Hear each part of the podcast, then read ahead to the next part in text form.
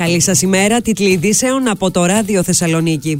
Διάταγμα που απαγορεύει την προμήθεια πετρελαίου και προϊόντων πετρελαίου σε χώρες που συμμετέχουν στην επιβολή πλαφών προς την Ρωσία, αποφάσισε ο Βλάντιμιρ Πούτιν. Η ρωσική απάντηση τίθεται σε ισχύ την 1η Φεβρουαρίου και θα ισχύει μέχρι την 1η Ιουλίου του 2023. Υπενθυμίζεται πως η ομάδα των G7, η Ευρωπαϊκή Ένωση και η Αυστραλία συμφώνησαν στις αρχές Δεκεμβρίου την επιβολή ανώτατου ορίου τιμής 60 δολάρια αναβαρέλι για το ρωσικό αργό πετρέλαιο. Αυξητικά κινούνται οι διεθνείς τιμές πετρελαίου, ακριβότερο το πετρέλαιο θέρμανσης από την πρωτοχρονιά, καθώς περιορίζεται στα 15 λεπτά το λίτρο η επιδότηση στην Αγγλία. Για τον κίνδυνο blackout στην Ευρωπαϊκή Ένωση προειδοποίησε η Υπουργός Άμυνας της Αυστρίας. Το ερώτημα δεν είναι αν θα γίνουν blackout, αλλά πότε θα γίνουν, δήλωσε σε συνέντευξή της, προκαλώντας αίσθηση.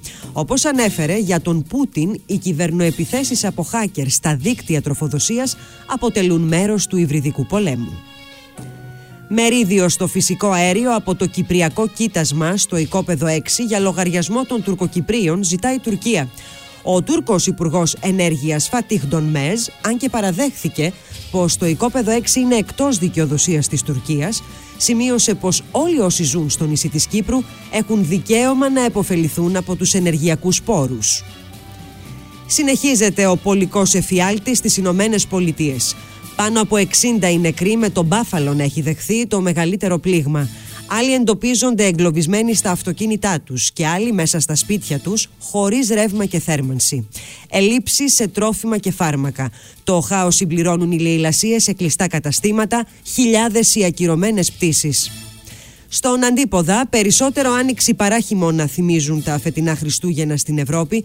Τα προγνωστικά στοιχεία δείχνουν ότι η νέα χρονιά θα μπει με θερμή εισβολή. Στην Ελλάδα, ο υδράργυρος δεν αποκλείεται να ξεπεράσει κατά τόπους και τους 20 βαθμούς. Ο μετεωρολόγος Μιχάλης Χιούτας στο ράδιο Θεσσαλονίκη. Και θα συνεχιστούν οι, οι ψηλότερες από τις κανονικές θερμοκρασίες.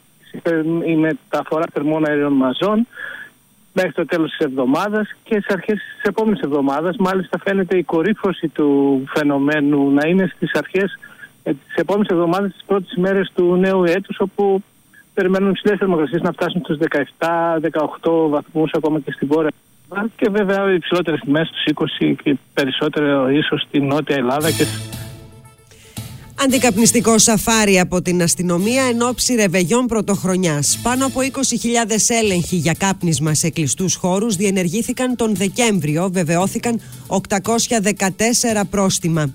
Πρόστιμο 100 ευρώ στον ηθοποιό Βασίλη Μπισμπίκη που κρατούσε τσιγάρο μέσα σε νυχτερινό κέντρο, 6.000 το πρόστιμο στο μαγαζί. Στο σκάνδαλο Καταργέιτ αναβλήθηκε για τις 17 Ιανουαρίου η εκδίκαση του Ιταλού Ευρωβουλευτή Παντσέρη. Από την άλλη, ο Ταλαμάγκα, διευθυντής ΜΚΟ, βγάζει το βραχιολάκι, κάτι που είχε αποφασίσει το Προδικαστικό Συμβούλιο. Ωστόσο, ο εισαγγελέας άσκησε έφεση κατά της απόφασης. Σε ισχύ το εορταστικό ωράριο των καταστημάτων έως και την παραμονή της πρωτοχρονιάς, τα καταστήματα θα κλείσουν στις 9 το βράδυ. Αναλυτικά όλες οι ειδήσεις στα thesnews.gr, arthes.gr.